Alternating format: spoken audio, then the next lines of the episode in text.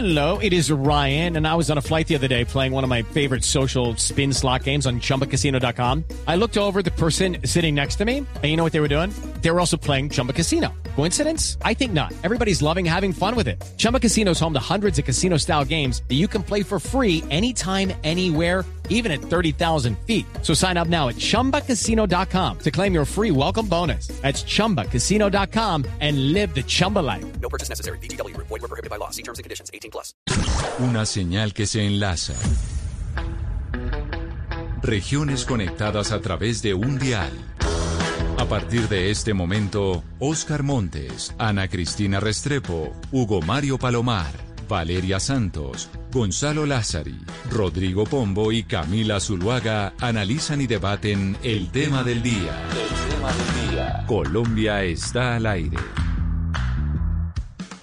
Son las 12 del día, 15 minutos. A ustedes gracias por conectarse con nosotros a través del Facebook Live, pero también por seguir con nosotros a través de las diferentes emisoras y plataformas que tenemos de Blue Radio. El tema del día hoy tiene que ver con el desempleo, con la economía, porque estamos enfrentando nuevos confinamientos. Bogotá es un ejemplo de ello, pero también otros municipios en donde hay toques de queda, restricción de venta de alcohol y eso afecta directamente la economía.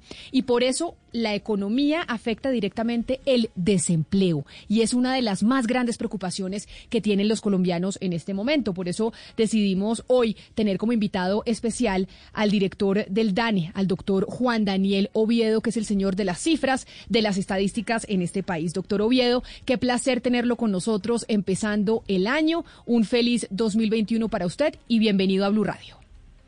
Muchas gracias Camila, también muy contento de acompañarlos el día de hoy y un feliz año para ti, para todos los miembros de la mesa y para los oyentes. Y felicitarlo porque según me informan acá, usted fue evaluado por los empresarios, según una encuesta que hizo el diario La República, este diario económico, como el mejor funcionario del gobierno del presidente Iván Duque. Así, así que felicitaciones porque los empresarios por lo menos le dan muy buena calificación.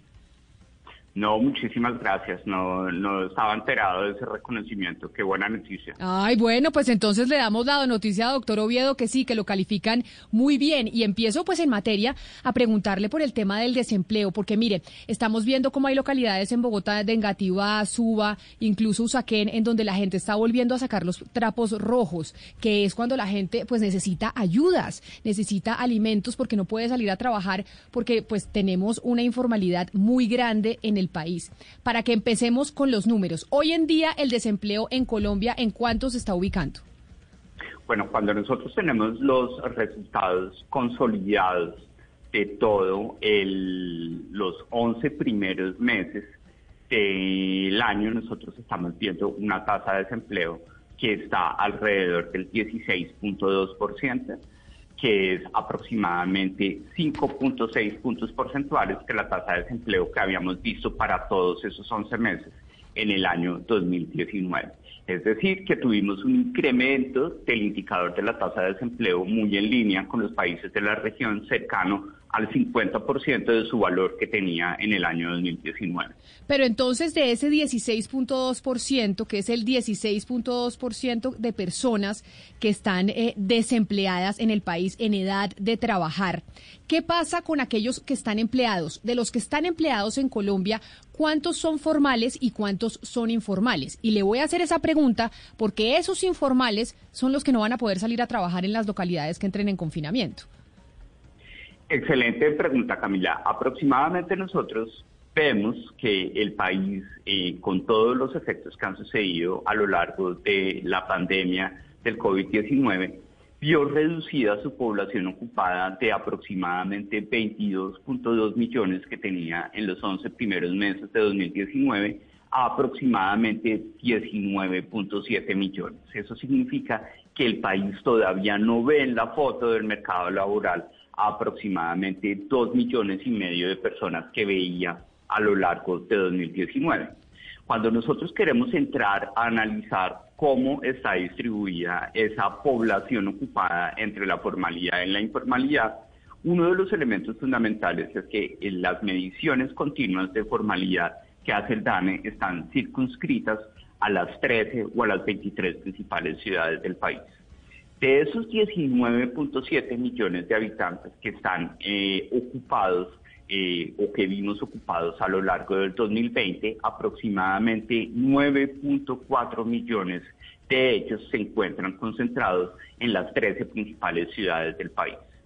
Y de esos 9.4 eh, millones de personas que nosotros estamos viendo concentradas en las 13 principales ciudades del país, aproximadamente 4.9 millones son formales y los restantes 4.4 eh, se encuentran en situación de informalidad. Aquí, un poco para cerrar el mensaje, el mercado urbano que se fue que fue el más afectado por las medidas de la pandemia del COVID-19 destruyó más puestos de trabajo formales que informales mm. como resultado de las diferentes medidas económicas que se tomaron en los seis meses de confinamiento entre marzo y agosto de 2020. Pero entonces eso sí es un drama, doctor Oviedo, porque lo que se busca es formalizar el empleo y no aumentar la informalidad. Lo que usted nos está diciendo es que puede ser que muchos de esos trabajadores que estaban empleados formalmente, que tenían todos los beneficios de ley, ahora están engrosando las filas de la informalidad, ¿puede ser? o que no sabemos qué está haciendo esa gente que antes estaba empleada y hoy no, hoy no aparece por ningún lado. Yo estoy más en la línea de tu primera hipótesis. Es, altamente probable que frente al golpe tan fuerte que recibió el mercado laboral y al ver esta importante destrucción de población ocupada o de puestos de trabajo en la formalidad, lo que tal vez está sucediendo es que muchas personas están retornando a través de actividades económicas informales que, como tú lo mencionabas, van a ser nuevamente las más afectadas en el marco de estas cuarentenas localizadas que ya se están implementando en las principales ciudades del país. Ahora la pregunta del millón, doctor Oviedo, porque veníamos viendo una tendencia positiva en la disminución del desempleo. Usted dice llegamos al 16.2, es un desempleo altísimo. Colombia tiene un problema de desempleo gigantesco comparado con el resto de la región, pero veníamos teniendo buenas noticias. Con estos nuevos confinamientos que estamos viendo en Bogotá en tres localidades, con lo que vemos en el país por cuenta de lo que está sucediendo con el coronavirus, yo sé que es muy difícil hacer proyecciones, pero ustedes tienen los datos. ¿Ustedes creen que va a volver a subir la cifra de desempleo y más o menos en cuánto con estas medidas que estamos viendo? Pongamos algunos ejemplos para, para ir dándole matices a la respuesta. En la medida que, pues tú sabes que no quiero usar la frase de cajón de que nosotros no hacemos protección. Pero miremos, por ejemplo, en el caso particular de Bogotá, en esos meses en donde eh, las medidas de confinamiento fueron muy profundas y que finalmente en julio y en agosto se aplicaron esas cuarentenas localizadas. En esos seis meses, cuando vemos a marzo y el periodo entre marzo y agosto de 2020 como un solo periodo, en esos seis meses se destruyeron aproximadamente 885 mil puestos de trabajo en la ciudad de Bogotá. Cuando vamos al trimestre, que es lo que conocemos eh, hasta el momento, el trimestre que podemos llamar de reactivación, que es el trimestre septiembre-noviembre, de esos 885 mil puestos de trabajo que no habíamos visto en la encuesta de mercado laboral, aproximadamente 455 mil se recuperaron y solo dejamos de ver en la foto a 430 mil personas que salieron de la ocupación.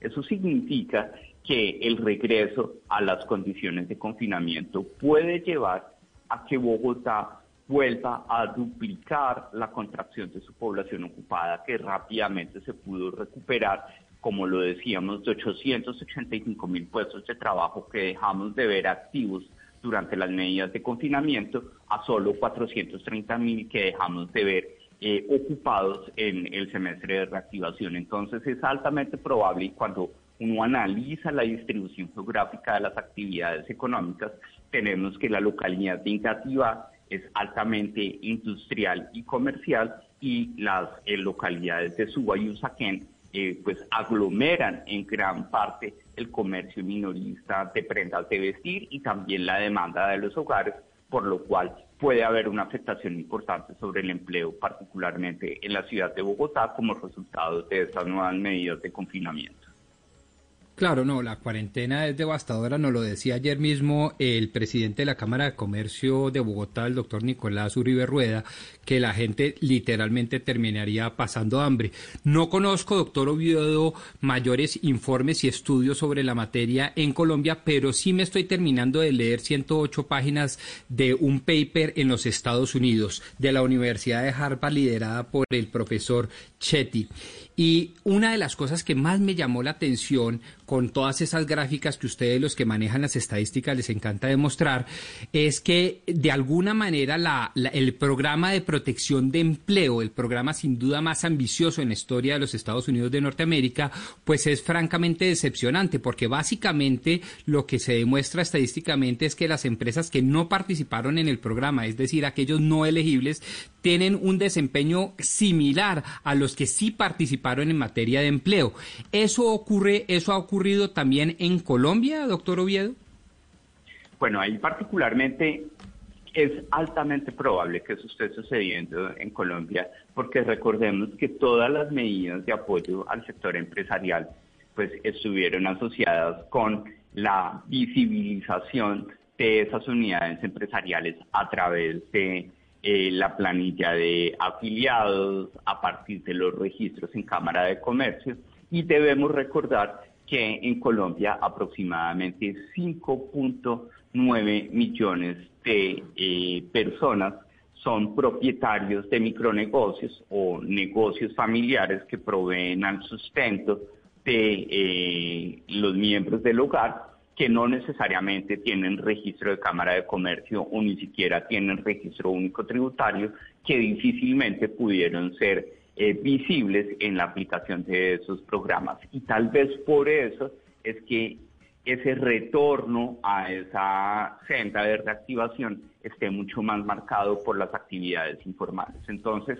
ahí aprovecharía eh, para eh, mi respuesta para... No, se, lo pregunto... Por eso la importancia de hacer el censo económico en 2021 para poder visibilizar a esas unidades informales. No, bienvenidísima la cuña y más que necesaria, entre más información mejor, pero perdóneme, lo interpelo porque es que eh, acá se armó un debate y nosotros en esta misma mesa no fuimos ajenos a ese debate, doctor Oviedo, frente a primero la oportunidad del gobierno nacional en materia de inyectarle flujo de caja a la economía a través de estos subsidios empresariales y lo segundo frente a la efectividad. Y lo que yo estoy viendo y por eso estoy como alarmado y me entenderá usted mi preocupación es que en el estudio de los Estados Unidos de Norteamérica bajo el marco del programa más ambicioso de protección al empleo, lo que pasa es que el resultado es casi que inani. Los que recibieron subsidio no mantuvieron en las nóminas vivas o no fueron tan activos como los que no lo recibimos. Bueno, ese, ese es un buen punto que creo que seguramente el Ministerio de Hacienda debe estar en un proceso de evaluación sobre el impacto marginal que haya tenido el PAEF y los diferentes mecanismos de liquidez que se dieron al sector empresarial, pero lo que sí hay que reconocer es que aproximadamente, como lo dice el pulso empresarial en Colombia para noviembre, pues aproximadamente el 67% de todos los empresarios formales del país eh, reconocen que han solicitado o se han beneficiado de políticas gubernamentales de apoyo al sector privado. El gran problema es que además de esos empresarios formales, que son casi dos terceras partes de ellos, que se han visto beneficiados de las ayudas del gobierno, pues tenemos una parte muy visible de la economía, que son todas esas actividades informales que seguramente no recibieron beneficios. Pero con la información que nosotros tenemos hasta el momento, pues no podemos eh, entrar en la discusión de si los efectos del PAEP, por ejemplo, efectivamente tuvieron una mejora en la productividad o en la capacidad de enganche de empleo por parte de esas empresas. Doctor Oviedo, uno de los grandes proyectos del DANE para este año es el censo, hacer un gran inventario de formalidad e informalidad, incluyendo el, sector rural. Pues aparte que nos cuente un poco de eso, quisiera preguntarle sobre los confinamientos en la ciudad, pues en, primera instancia estos confinamientos en las ciudades, cómo irradian hacia el campo, hacia el sector rural, o si todavía no podemos tener ese, ese cuadro. Bueno, eh, me parece muy buena pregunta y empiezo por la última parte. El sector rural, en términos relativos, eh, ha visto un mejor desempeño en la medida en que pues, las condiciones de confinamiento llevan a que los hogares eh, sustituyan la comida fuera del hogar por eh, la comida preparada al interior del hogar. Eso lleva a que una canasta importante de productos agropecuarios que han tenido unos resultados eh, muy positivos en materia de corrección de precios, como por ejemplo el arroz, los plátanos, las papas, pues han tenido una reducción de precios y una producción masiva para satisfacer la demanda de los hogares que se encuentran en situación de confinamiento. Por eso, en 2020, a diferencia del 2019, la tasa de desempleo del sector rural no ha incrementado de forma tan fuerte como sucedió en la zona urbana. Y es por eso, en ese contexto, que el DANE está muy interesado con todo el respaldo del gobierno nacional y el Congreso de la República que permitió hacer una asignación presupuestal importante para este año para poder hacer al menos en 2021 el conteo de unidades y saber efectivamente cuántas unidades productivas conforman el parque productivo del país y por ende cómo diseñar políticas públicas que los beneficien de forma pertinente y de forma eh, necesaria en el tiempo para poder garantizar su perdurabilidad en el tiempo. Quiero hacerle una pregunta refiriéndome, doctor Oviedo, a una columna que escribe Mauricio Rodríguez en el periódico El Tiempo anoche, es decir, la escribió, pues, salió publicada hoy, en donde la titula La prioridad del 2021 y habla de unos datos que la verdad son escalofriantes sobre la pobreza en Colombia. Y usted, que es el señor de las cifras y de las estadísticas, pues nos puede hablar de ello. Habla eh, Mauricio en su columna y dice que casi la mitad de los colombianos hoy en día son pobres. Dice que según estimaciones eh, preliminares de Fedesarrollo, el porcentaje de la población colombiana que padece de pobreza monetaria es hoy, habría aumentado 10 puntos porcentuales y que habría pasado de 35 a 45 por ciento del total el año pasado, que esto básicamente lo que refleja es los estragos que deja la pandemia. Ustedes en el DANE tienen que la pobreza en Colombia aumentó cuánto y que cuántos pobres hay hoy en nuestro país. Bueno, eh, en ese punto, Camila, nosotros, gracias a la actualización de la metodología, que se llevó a cabo desde 2019 y que se implementó en octubre del 2020, estimamos que el 35.7% de los habitantes del territorio nacional se encuentran en situación de pobreza monetaria. Eso es un incremento de un punto porcentual entre 2019 y 2018 y por eso rápidamente nosotros podemos establecer que aproximadamente 17.5 millones de personas que habitan en el territorio nacional en 2019, antes de la pandemia, se encontraban en situación de pobreza monetaria. Es por eso que frente a una reducción aproximada del ingreso de los hogares del 15.7% que estamos estimando a partir de unos cálculos preliminares que pudimos establecer, ese tipo de proyecciones en las cuales la incidencia de la pobreza monetaria va a tener un incremento entre 7 y 10 puntos, pueden tener alta razonabilidad, sin embargo, pues nosotros no podemos eh, confirmar o darle validez a ese tipo de proyección. Pero, ah, o sea, usted no confirma la proyección de Fedesarrollo, pero entonces déjeme hacerle la pregunta sobre la metodología que ustedes usan en el DANE. En Colombia, una persona pobre de manera monetaria, es decir, que se mide solamente el ingreso que tiene en su bolsillo, ¿es quién? ¿Quién es pobre hoy en Colombia? ¿Cuál es la medición que se utiliza? Bueno, la medición que se utiliza es una medición que reconoce que las personas en el país, antes de formar parte de un colectivo, llamémoslo así, de 50 millones de personas, pues son personas que habitan en hogares. Y entonces nosotros, eh, a pesar de que las líneas de pobreza monetaria se establecen de forma individual, están personalizadas para las condiciones de cada uno de los hogares. Eso significa, Camila, que aproximadamente un hogar que esté conformado, llamémoslo, por cuatro personas, en donde solo haya una persona que trabaje para sostener a esas cuatro personas, esa persona tienen que ganarse aproximadamente más de un millón trescientos veinte mil pesos al mes en 2019 para poder establecer que ese hogar y las personas que lo conforman, es decir, las cuatro personas, estén justo por encima de la línea de pobreza monetaria. Por eso, la línea de pobreza monetaria, como los hogares son distintos en toda la geografía del país, hay hogares unipersonales, hogares de dos, hogares de tres, se establece a nivel per cápita y se llama una línea de eh, ingreso per cápita de aproximadamente 327.674 pesos al mes. Es decir, Por para eso, no, para una no ser persona que se gana 1.320.000 pesos y mantiene con ese sueldo a cuatro personas, incluyéndose a él mismo, pues es una persona que apenas está saliendo de la pobreza monetaria en el país. Es decir, si usted es un papá y tiene su esposa que es ama de casa y tiene dos niñitos en su casa y usted solo, usted se gana menos de un millón trescientos mil pesos, usted ya por el DANE es considerado una persona que está por debajo de la línea de pobreza. Exactamente. Y esa, y esa medición que ustedes tienen, ese, esa medición, ¿cuánta gente en Colombia está en esa situación? Doctor Oviedo, ¿cuánta gente en Colombia vive en una familia que solo trabaja una persona y tienen un ingreso para mantener a cuatro personas de un millón trescientos mil pesos? ¿Cuánta gente está Eh, por debajo de esa línea de pobreza? Imagínate, 17.5 millones de personas que corresponden a casi el 36% de la población. Y ese 36% de la población son mediciones que tienen ustedes del año pasado ya con pandemia. ¿Ustedes tienen claro cuánta gente entró en la pobreza por cuenta de la pandemia y de los confinamientos?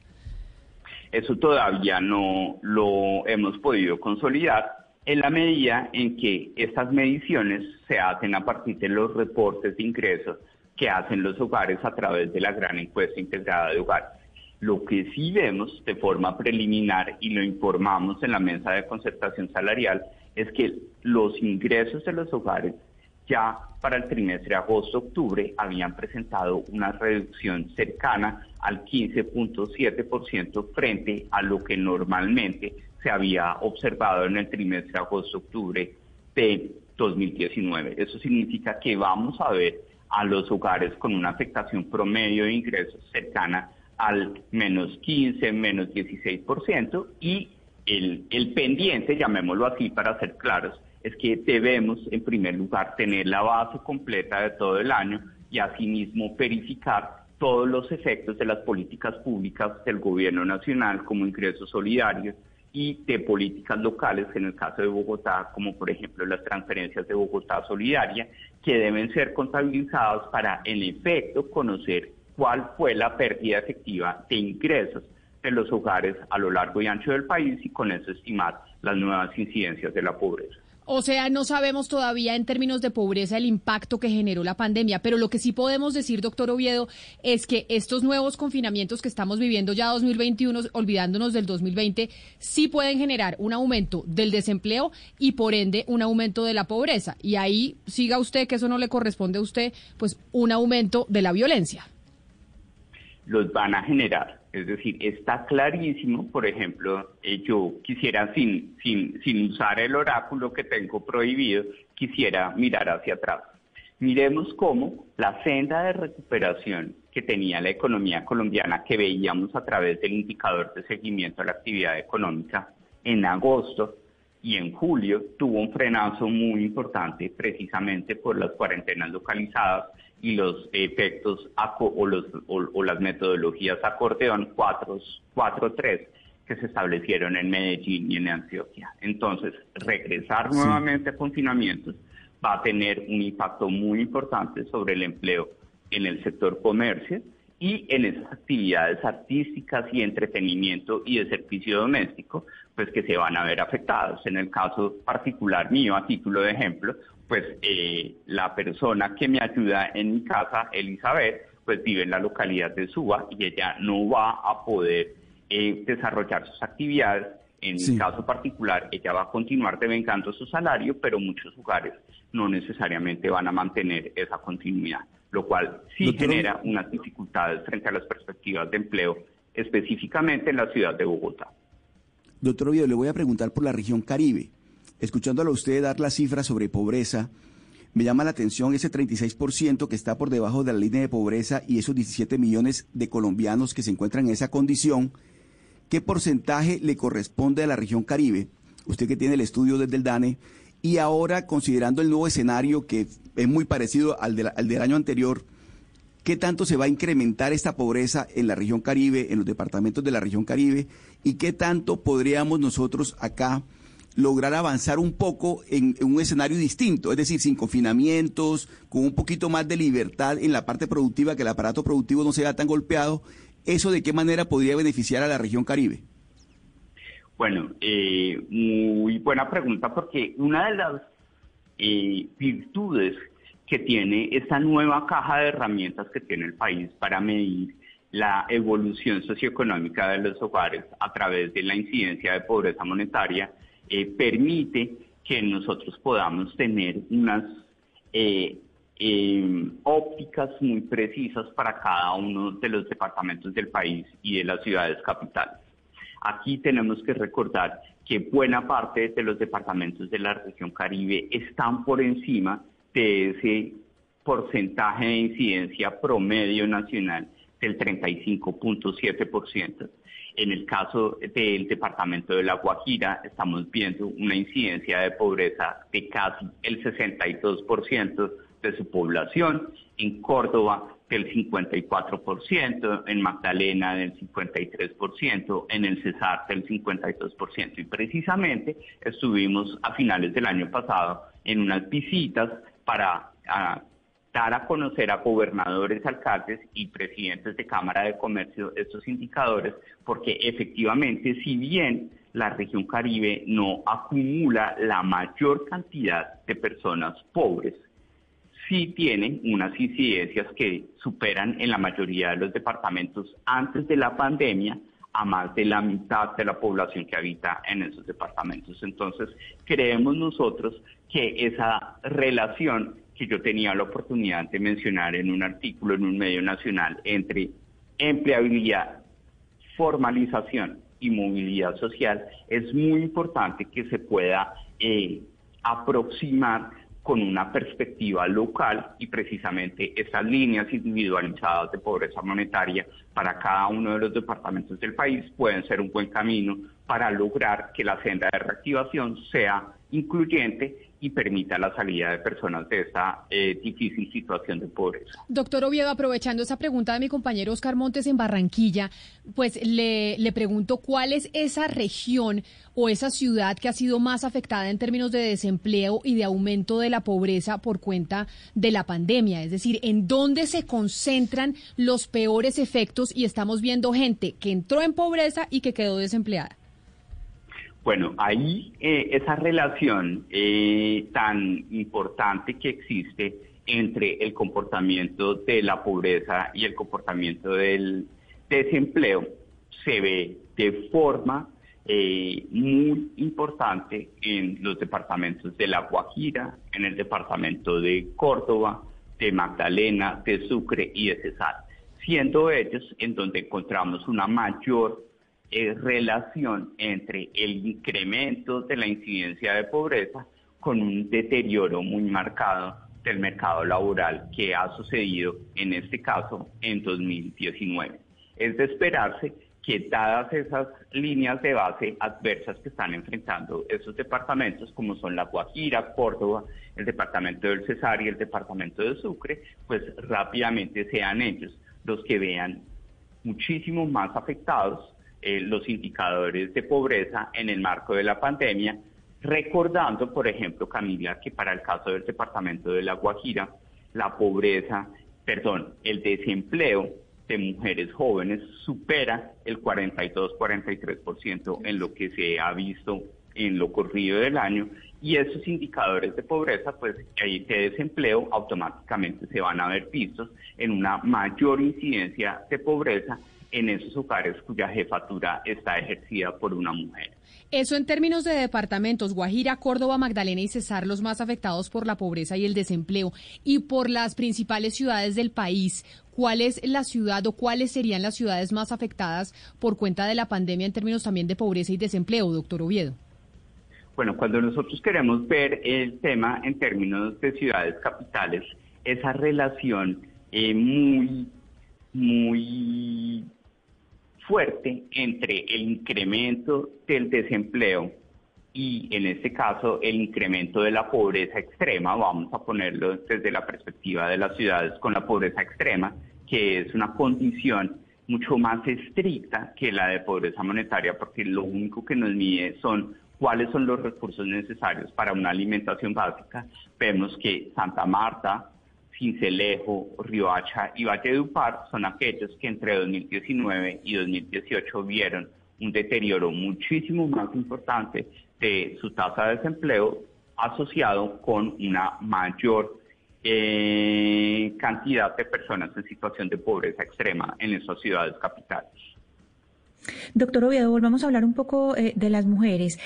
Primero, hablemos cuál es el estado eh, financiero real que tienen hoy eh, las empresas en Colombia, ya que estamos a puertas de nuevos confinamientos o empezando nuevos confinamientos, y de esas empresas, las empresas que tienen mayor empleo de mujeres, es decir, que emplean prioritariamente a mujeres. Bueno, eh, Ana Cristina, me parece una excelente pregunta. Nosotros a través del pulso empresarial podemos saber eh, en qué situación se encuentran las empresas fundamentalmente formales que son las que forman parte de nuestro directorio estadístico eh, hasta el año pasado. Este año lo vamos a ampliar con el censo económico. Nosotros estamos viendo que para octubre aproximadamente el 48.6% de las empresas estaban viendo una afectación significativa de su demanda, que rápidamente se lee como una afectación del 44.7% de esas empresas con una disminución muy importante de flujos de efectivo. Y aquí una de las dificultades eh, más importantes que nosotros visualizamos es que cuando desagregamos por tipos de actividad económica esos problemas de demanda o esos problemas de efectivo, vemos que todavía casi el 60% de las empresas de las actividades de servicios están viendo una reducción de demanda y una reducción de su flujo de efectivo.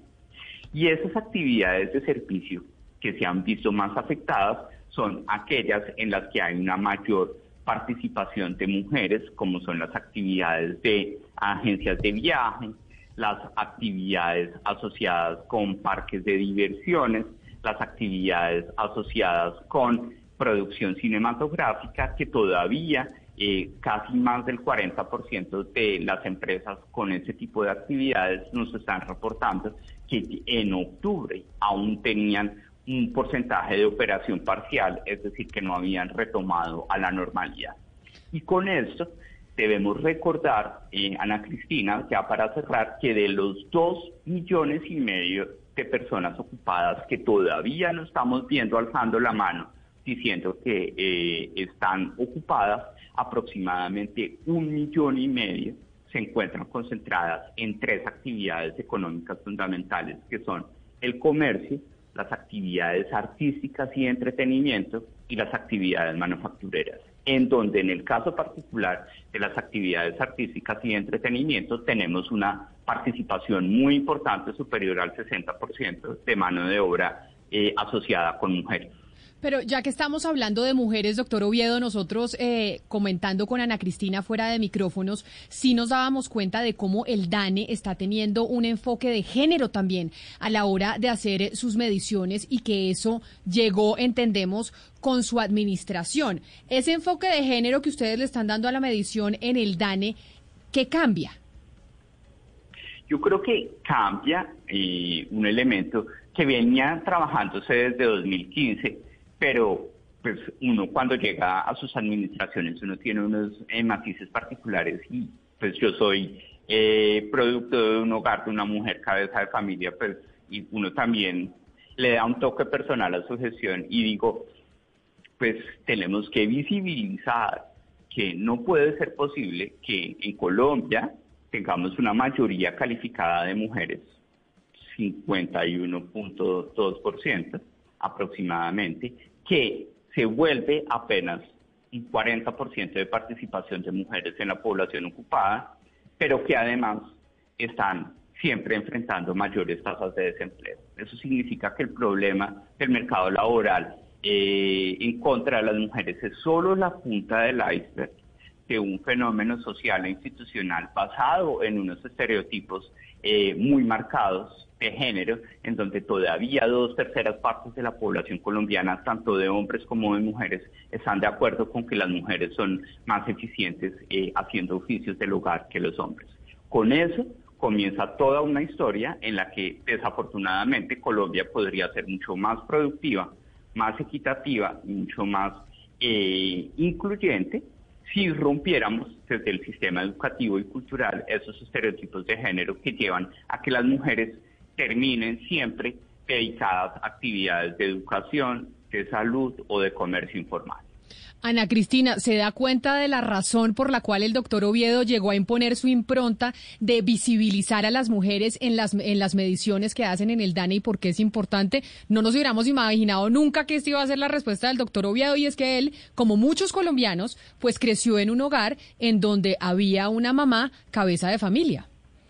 Sí me imaginé, sin quererlo sentar en el diván al doctor Oviedo, sí me imaginé que había algo ahí detrás, porque sí es muy evidente que hay un enfoque de género muchísimo más fuerte y yo creo que en otras circunstancias, Camila, no se hubiera hecho este énfasis tan fuerte en el papel de la mujer y no solamente eh, el, papel de la mujer, sino en lo que ha aporreado a la mujer toda esta situación, de qué manera lo ha aporreado, porque el análisis ha sido muy detallado desde el principio. Creo que es un, digamos, un, un aporte muy afortunado en todos los sentidos este tipo de enfoque que le está dando el DANI el papel de las mujeres en la economía. Doctor Oviedo, del enfoque de género yo me quiero ir al Banco Mundial porque el día de ayer el Banco Mundial lanzó sus previsiones para el año 2021 y colocó a Colombia eh, con un crecimiento del 4.9%. Eh, ¿Ustedes tienen en el DANE esa misma proyección del 4.9% de crecimiento en el PIB o es un número irreal? Nosotros eh, nuevamente con la misma idea de que evitamos el oráculo para no enamorarnos de él, no hacemos ese tipo de proyecciones. Sin embargo, somos conscientes que los modelos de proyección que utiliza el Banco Mundial pues son modelos que son consistentes con las cifras de cuentas nacionales que nosotros divulgamos, pues que en primer lugar nos dan una foto o una perspectiva no tanto, llamémosla con énfasis en la pandemia, sino una perspectiva de mediano plazo. Recordemos que 2019 fue un año en el que la economía creció a punta de demanda interna, a punta de consumo de los hogares, de inversión privada del sector manufacturero y por consiguiente, pues las condiciones que se definieron para manejar la pandemia pues fueron unos puntos suspensivos que a veces se han vuelto puntos finales, pero son unas decisiones que se pueden ver como puntos suspensivos para el ejercicio de esa demanda interna. Por eso, claro, pero, pero, las restricciones, pues rápidamente vemos una eh, dinamización de los indicadores en materia de crecimiento y de generación de empleo que desafortunadamente pueden verse afectados nuevamente si retomamos esas medidas estrictas de confinamiento. Claro, pero le debemos creer al Banco Mundial a ese número porque es un número muy alto. Colombia estaría creciendo eh, por encima de países como México, Brasil, la propia Argentina y estaría al lado de Panamá y de El Salvador. Eh, ¿Usted cree que debemos creerle a ese número? Pues yo lo que sí creo es que eh, también debemos ser conscientes que el número de 2021 es un número que está afectado por algo que llamamos el efecto base. ¿sí? Frente a una caída que vemos acumulada y que tenemos certificada en el 8.1% u 8.2% de la economía a lo largo de los eh, nueve primeros meses, pues podemos estar pensando que el cierre de la economía esté cercano al menos 7, menos 8%, eh, tiene que estar entre esos números pues rápidamente después de ver una contracción de menos 7%, pues un crecimiento del 4.9, pues todavía no es eh, un, un número exorbitante en el sentido que no vamos a poder recuperar todo el volumen de producción que tenía la economía colombiana en 2019. Doctor Oviedo, nosotros titulamos esta entrevista para que la gente quisiera escucharla si va a subir el desempleo o no en Colombia por cuenta de los confinamientos y qué va a pasar con ese problema que tenemos en nuestro país. Yo sé que usted no es oráculo, nos lo ha dicho una y otra vez, pero entonces yo quiero preguntarle, ya, sabe, ya usted nos dio la medición que tienen en el DANE sobre la pobreza y es una familia de cuatro personas que solo trabaje un ser humano y gane menos de un millón trescientos mil pesos, esa familia está por debajo de la línea de pobreza. También nos ha dicho que el desempleo, el empleo informal, discúlpeme, ha aumentado. Ahora le pregunto, ¿qué es un colombiano empleado para el DANE? Cuando miramos esas cifras, yo sé que ustedes toman tanto el informal como el formal. ¿Qué significa ser empleado en Colombia para las mediciones que ustedes hacen?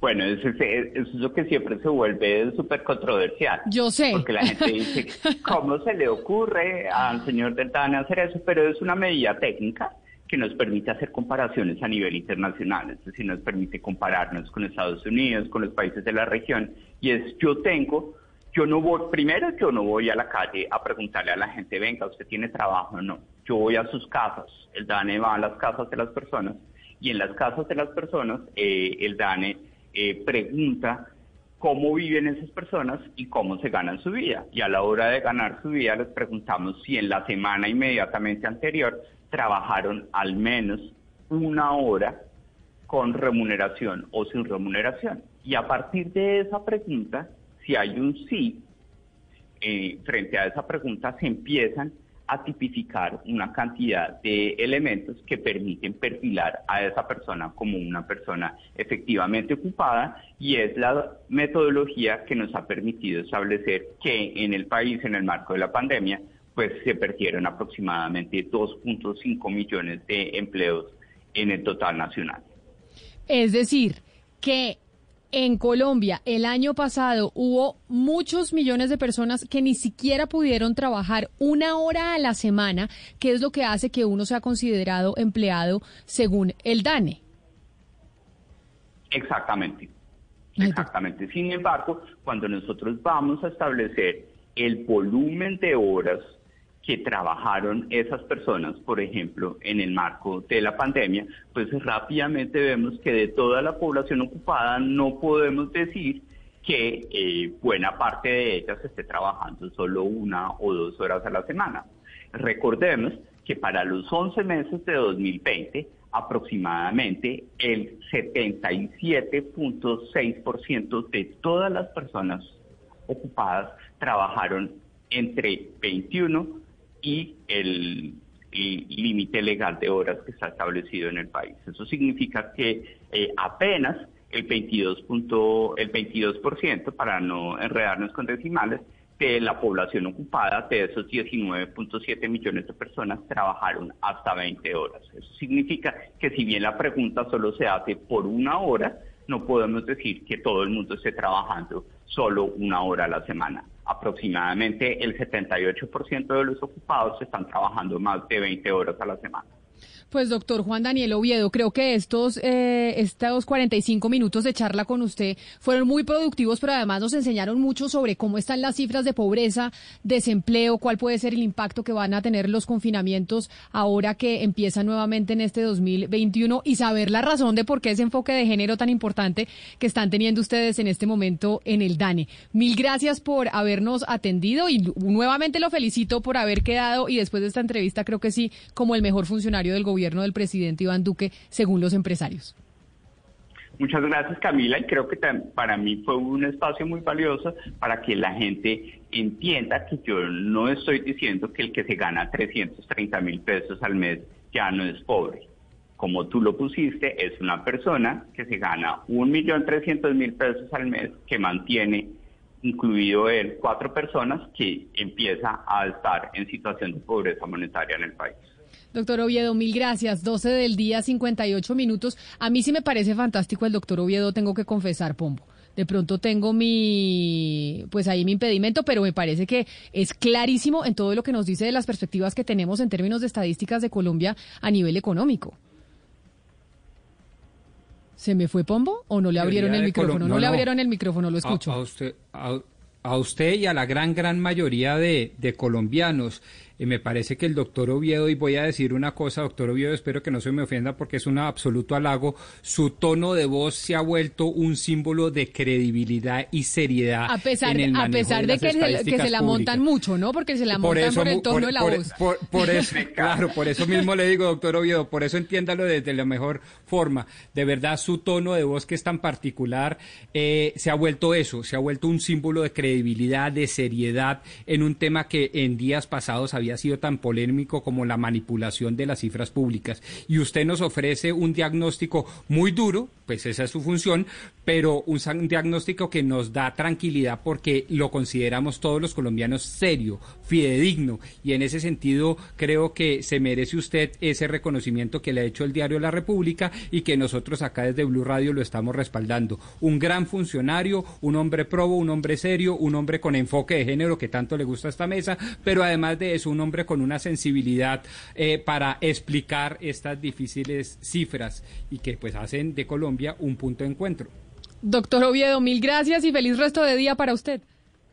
Bueno, un saludo muy especial y muchas gracias. Que estén muy bien. Es la una de la tarde en punto. Así está el panorama del empleo, el desempleo en Colombia, según el señor de las cifras, el doctor Oviedo del DANE. Así llegamos nosotros al final de Mañanas Blue cuando Colombia está al aire. Quédense con nuestros compañeros de Meridiano y nos encontramos de nuevo mañana aquí a las diez y media de la mañana. It is Ryan here, and I have a question for you. What do you do when you win? Like, are you a fist pumper? A woohooer, a hand clapper, a high fiver. I kind of like the high five, but if you want to hone in on those winning moves, check out Chumba Casino. At chumbacasino.com, choose from hundreds of social casino style games for your chance to redeem serious cash prizes. There are new game releases weekly, plus free daily bonuses. So don't wait. Start having the most fun ever at chumbacasino.com. No purchase necessary. Group. Void were prohibited by law. See terms and conditions. 18 plus.